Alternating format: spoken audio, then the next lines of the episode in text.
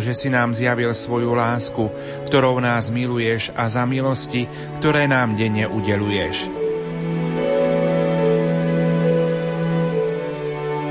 Pán s vami. I s duchom tvojim. Nech je zvelebené meno pánovo. Od tohto času až na veky. Naša pomoc mene pánovom. Ktorý stvoril nebo i zem. Nech vás žehná všemohúci Boh, Otec i Syn i Duch Svetý. Amen.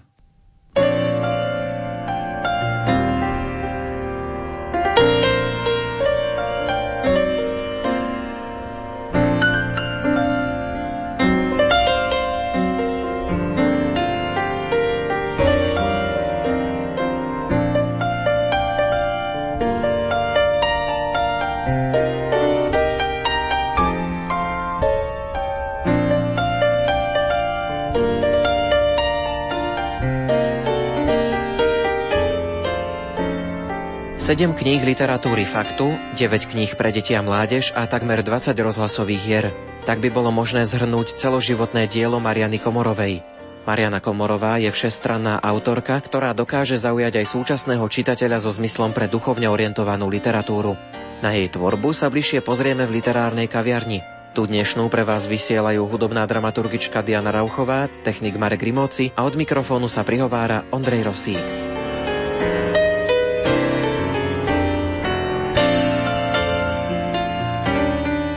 Mariana Komorová sa narodila v roku 1950 v Bzinciach pod Javorinou.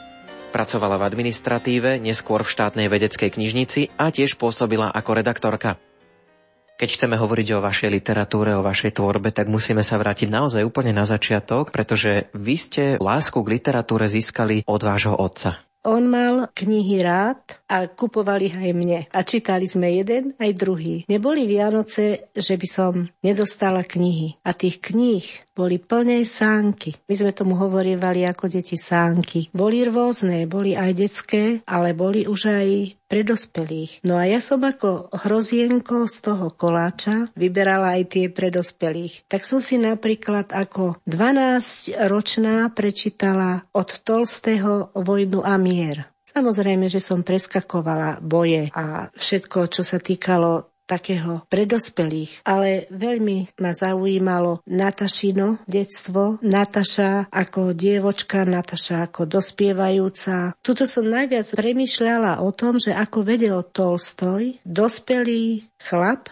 vytušiť dušu mladého dievčaťa, ako sa k nej vedel priblížiť lebo to nie je také jednoduché o deťoch a pre deti. Vy ste potom tiež sama písali mnoho kníh pre deti a pre mládež, ale pôvodne to vlastne vôbec nemalo byť tak. Vy ste chceli byť lekárka. Chcela som byť lekárka už kvôli môjmu bratovi, pretože brat sa narodil postihnutý, hoci na vonok to vôbec nebolo vidno. Ale keď si mal sadnúť, nesadol si a prišli na to, že to bola detská mozgová obrna. Čiže on si sám nič nezobral do ruky, on sa ani neposadil sám, on sa ani nenajedol. A ja som v tej svojej mladistvej mysli chcela vymyslieť liek proti tejto chorobe. Aby netrpel ani on, ale ani tí druhí, ktorí možno takto takisto dopadli. No lenže žiaľ ma do tej školy nezobrali na medicínu, ani nič nepomohlo, jednoducho som sa tam nedostala a Mala som byť výpravkyňa. Keby ste ma videli, ja nie som na výpravkyňu. Môj vnúk, maličký, Andrej, keď bol, tak pre neho som bola stred vesmíru, pretože on, keď videl tú červenú čiapku a potom ešte aj on tomu hovorieval lapačku, tak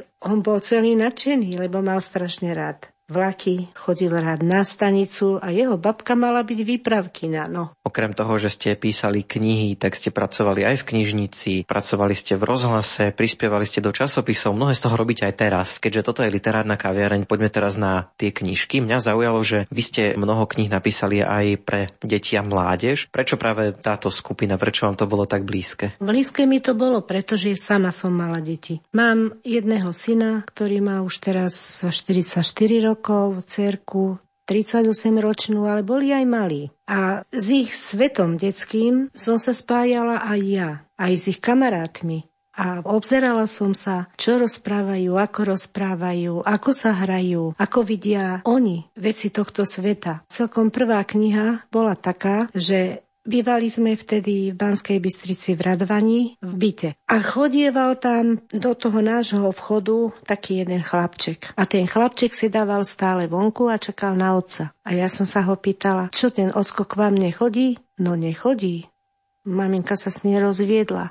A mne to prišlo vtedy aj tak ľúto toho chlapčeka, pretože takto sedel s tým ockom, rozprávali sa a potom sa rozišli. Preto som gro mojej tvorby pre deti je dieťa, ktoré má istý handicap, ale nie je to také dieťa, ktoré by bolo postihnuté telesne. Ono boli všetky tieto deti, čo sú v tých mojich knihách postihnuté duševne. Sú tam deti, čo im zomrela mama. Otec bol alkoholik a dostali sa do rodiny svojej rodiny vlastne, pretože oni si ich pritúlili. Oni nemuseli do domova. A museli sa naučiť režim tej rodiny, kam sa dostali. Potom jeden chlapček v tej druhej knižke, ktorý nemal súrodenca. Narodil sa chlapček druhý, ale on cítil to ako takú nejakú nedobrú vec, pretože on sa s tým nevedel stotožniť, že odteraz nebude on stredobod pozornosti, ale bude ten druhý aj stredobodom tej pozornosti. A väčšinou sú to teda takéto knihy,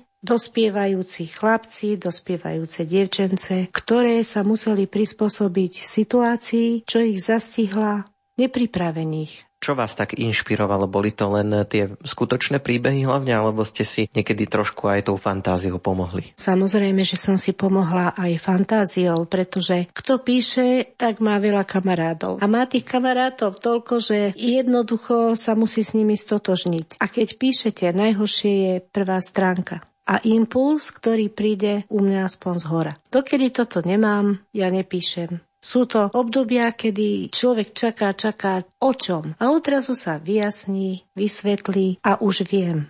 Prvá stránka je a ďalšia a vôbec ďalšie idú samé.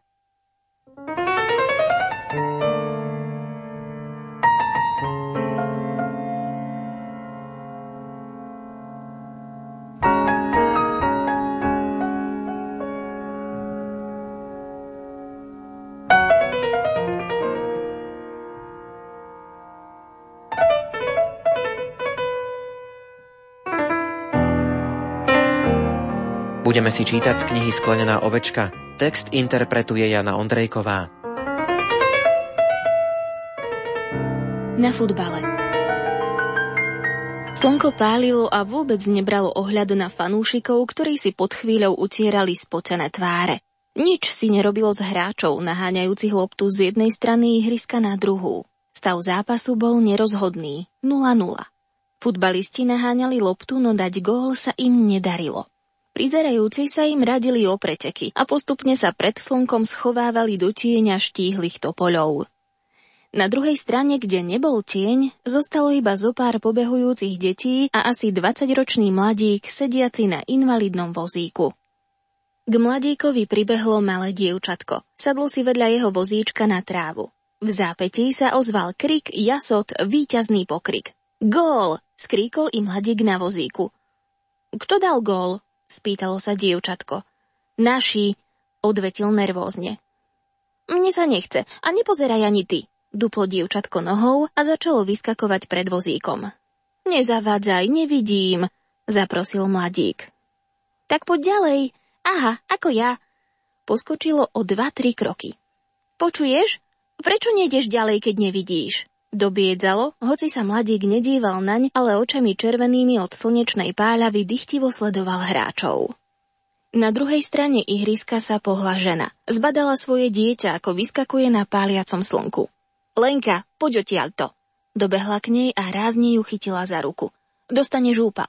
Nejdem, zostanem tu. Priečilo sa dievča a keď ho mama chcela odviezť na silu, spustilo krik.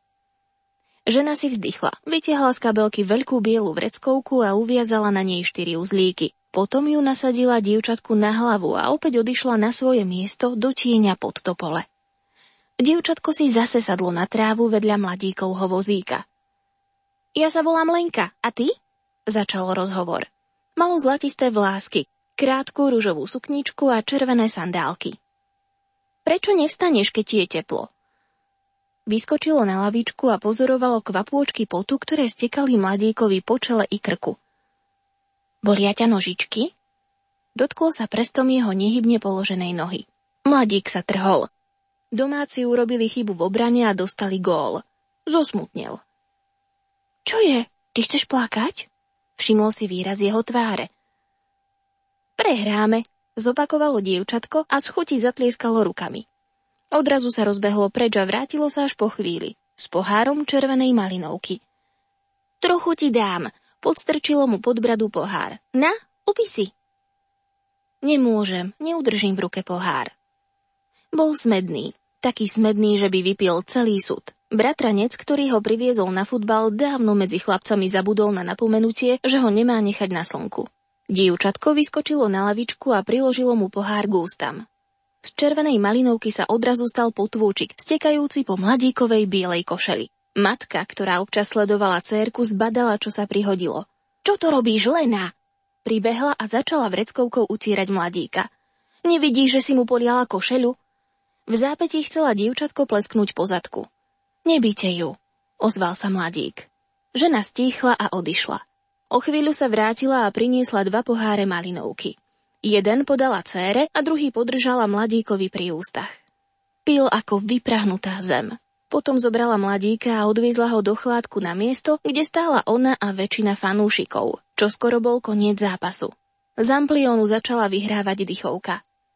Ahoj, zavolalo dievčatko na mladíka, ktorého už viezol domov bratanec. Ahoj, odvetil. A ďakujem. Tie posledné slová však dievčatko už nepočulo. V rúžovej sukničke preletelo cez cestu ako malý anielik.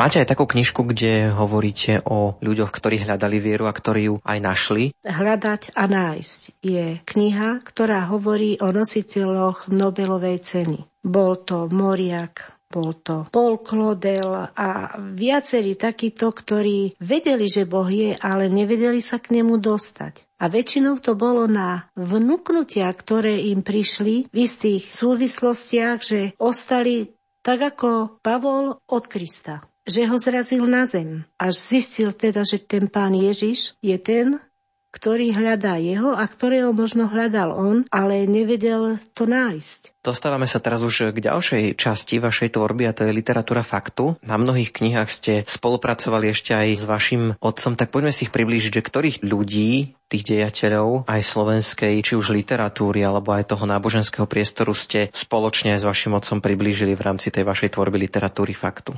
Môj otec bol veľký huncút. On niečo vymyslel, bol človek veselý, ščítaný, hoci školy nemal. Tak raz som prišla domov a pozeral sa na obraz, ktorý máme v spálni doteraz, ktorý kúpil za prvú výplatu. A na tom obraze je Mária s Ježiškom, ktorý drží malého baránka. A hovoríme, čo na ten obraz toľko pozeráš? No vieš, ideme písať. Ja už som pripravil a keď mi podáš pomocnú ruku, tak napíšeme o Ježišovi, o pánu Ježišovi napíšeme od narodenia, pred narodením ešte. On už to mal všetko akože rozmyslené, prichystané. Tak teraz, keď som na neho pozerala, som si povedala, tak nepomôžem mu. Keď on toto takto rozmýšľa, tak som mu pomohla, ale nebolo to jednoduché, pretože vžiť sa do rukopisu druhého človeka alebo pridať, ubrať z toho rukopisu, to nie je jednoduchá vec. Tak sme spolu napísali knihu Najmladší veľkňaz, kde je ten obraz Mária s malým Ježiškom, ktorý drží baránka. Potom prišla druhá s názvom Mesiáš do 33 roku jeho života. Treba ešte spomenúť, že teraz chystáte druhé vydanie knižky o Milanovi Rastislavovi Štefánikovi. Milan Rastislav Štefánik si to zaslúži, pretože bol veľký syn nášho národa. Otec bol až vo Strihome, kde si hľadal materiály. Bol v Ríme, bol, volalo sa to Lágo, jazero Lágo, odkiaľ si mal zobrať za ženu katoličku, kontesu, lenže žiaľ, život sa tak otočil, že už sa neoženil a ani si žiadnu kontesu nezobral a dal svoj život za Slovensko a Česko. A Štefánik je ozaj človek, ktorý bol šikovný. Ja stále myslím, aj som mala donedávna, aj moja dcéra, jeho výrok. Ja sa prebijem, lebo sa prebiť chcem. Čo značí, že človek sa nemá vzdávať. Zo začiatku možno to nejde tak, ako by si myslel, ale keď sa nedá, nevzdá a pracuje, výsledky prichádzajú. Lebo čo je vlastne literárna tvorba? To je 10% talentu a 90% roboty.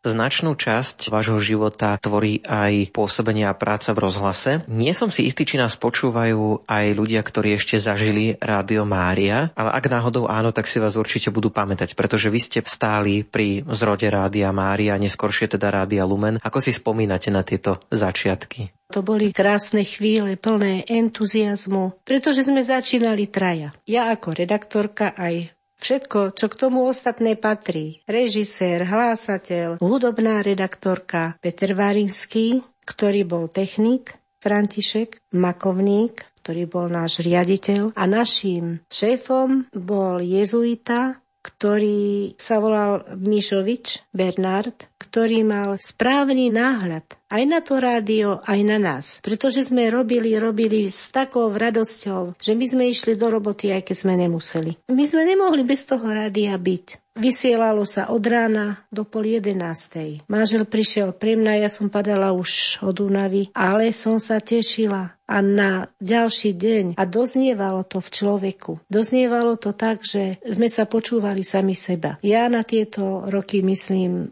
s láskou a odovzdala som do tejto práce všetko, čo bolo vo mne dobré. Neskôr ste pôsobili aj v slovenskom rozhlase v Banskej Bystrici, potom aj v Bratislave. Aká bola tá vaša úloha tam? Ja som sa dočítal, že máte za sebou aj veľa rozhlasových hier, rôznych pásem a dramatizácií. V podstate to bolo rovnaké. Hľadala som si typy ľudí, ktorí boli výnimoční pri národnom obrodení, alebo teda zase aj oni hľadali toho Boha. Koľkokrát to neboli, že len katolíci, ale aj evanielickí, čo pôsobili. Našla som si typ a urobila som jeho život a jeho dielo.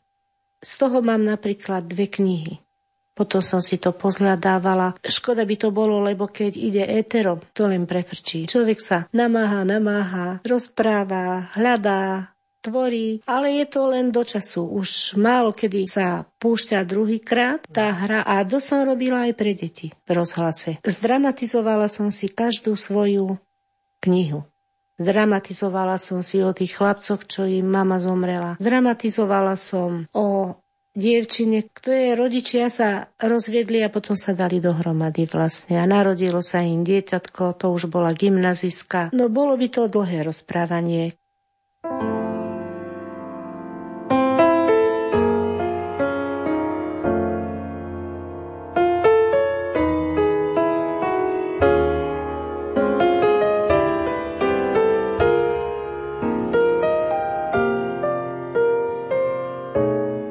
Opäť zalistujeme v knihe Sklenená ovečka od Mariany Komorovej.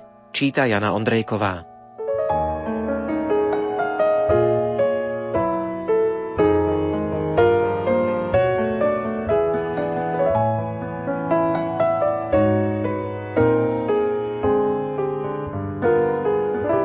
O troch grošoch.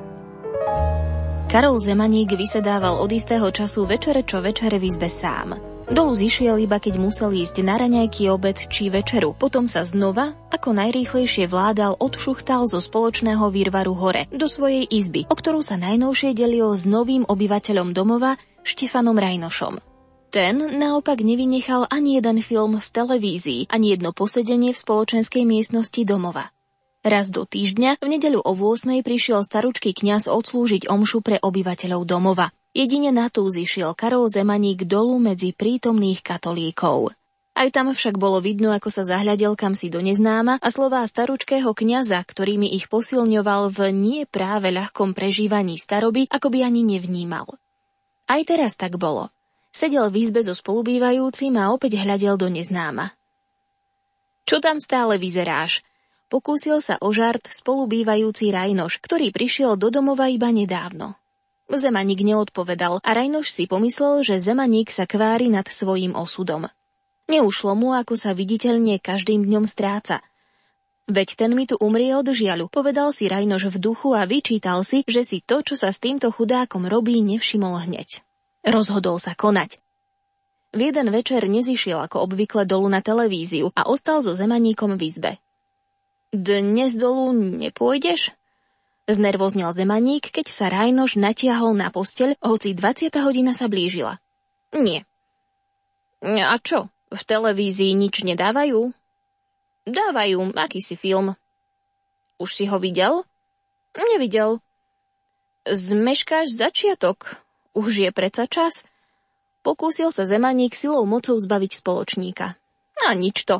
Budú ho opakovať zajtra do obeda. Čo sa tu tak odrazu usalašil?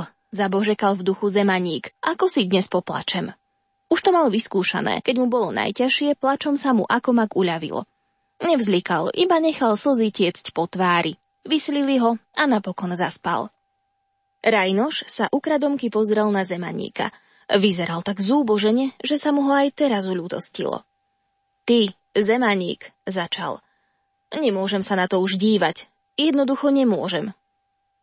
Na čo? Hlesol ten nečujne. No, na teba.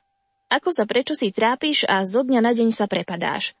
Veď si už celkom ako trieska. Čo chceš takto krpcami zatrepať? Čo teba do... Začal prudko zemaník, no v zápetí sa zháčil a nedokončil vetu. A mal v úmysle povedať mu, aby sa do neho nestaral. A nech sa len pekne zaujíma o seba, o televíziu a o tie svoje dary. O tie, ktoré väčšine vyjedá raz čokoládu, inokedy koláče. Zemaník sa pristihol, že mu zasa závidí, že opäť strašne Rajnošovi závidí. Premýšľal ako obvykle ďalej. Na čo sa potom dotrepal medzi takých ako som ja? No na čo? Aby sa mohol pred chudákmi vyťahovať? Veru, Zemaník spolubývajúcemu závidel. To odkedy prišiel Rajnoš, bol taký, aký bol. No odvtedy veru. Dokedy tu nebolo Rajnoša, aspoň občas zišiel dolu medzi sebe rovných a tam prišiel na iné myšlienky. No teraz čo? Na čo pôjde dolu? Má nazerať na tohoto tu, ako sa väčšine napcháva dobrotami, ktorému vláčia z domu? Minulého veľkodušne ponúkal vraj, okoštuj, aké syn klobásky doniesol, aké koláče.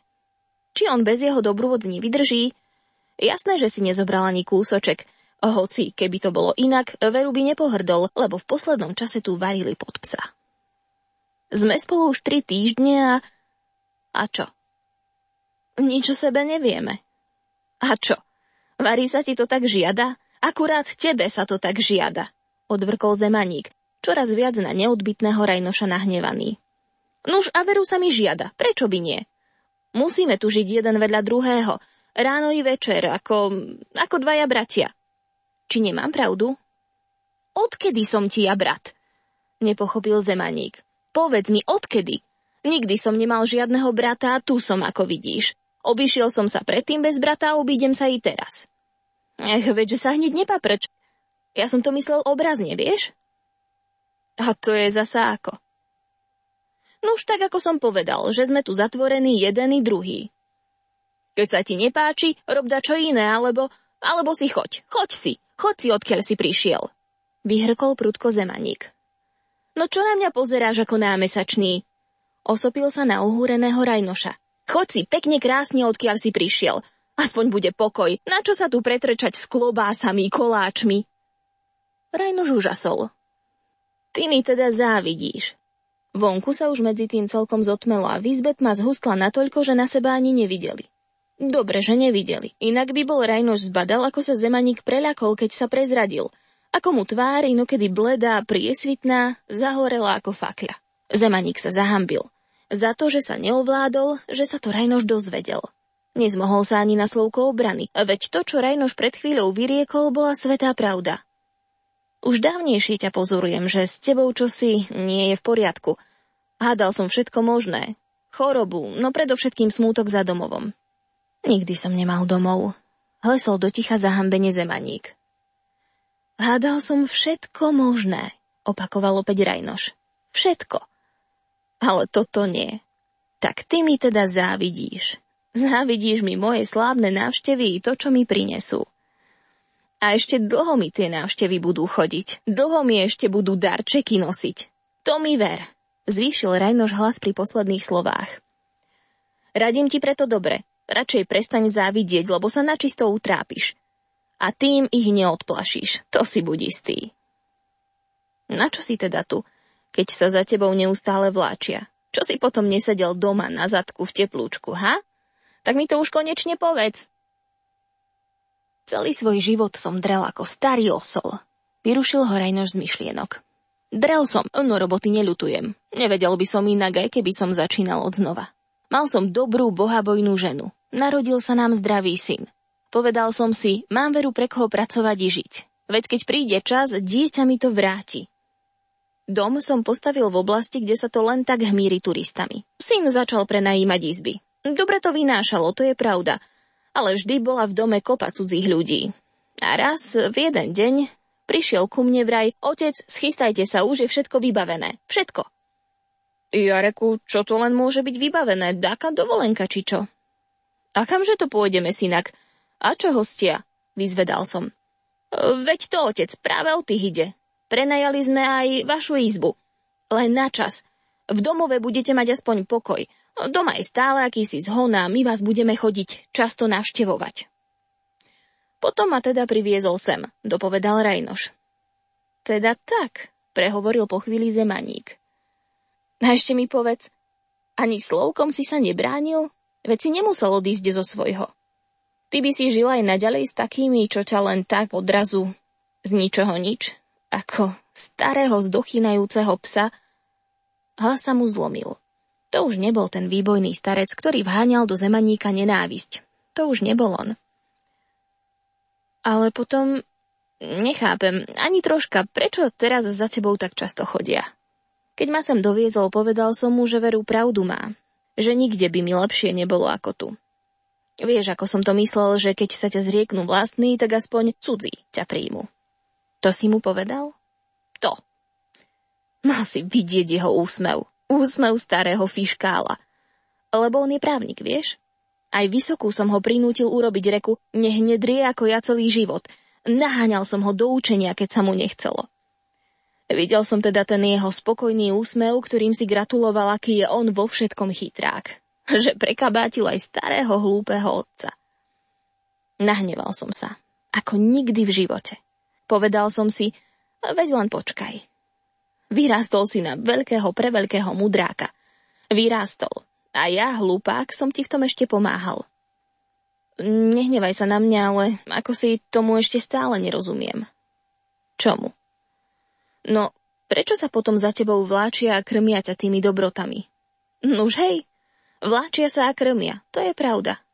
Chcú ma nimi upiecť, vieš? Lebo som povedal, že moje celoživotné mozole nebudú užívať. Prepíšem to radšej na nejaký ústav, pre chudákov, o ktorých sa nemá kto postarať.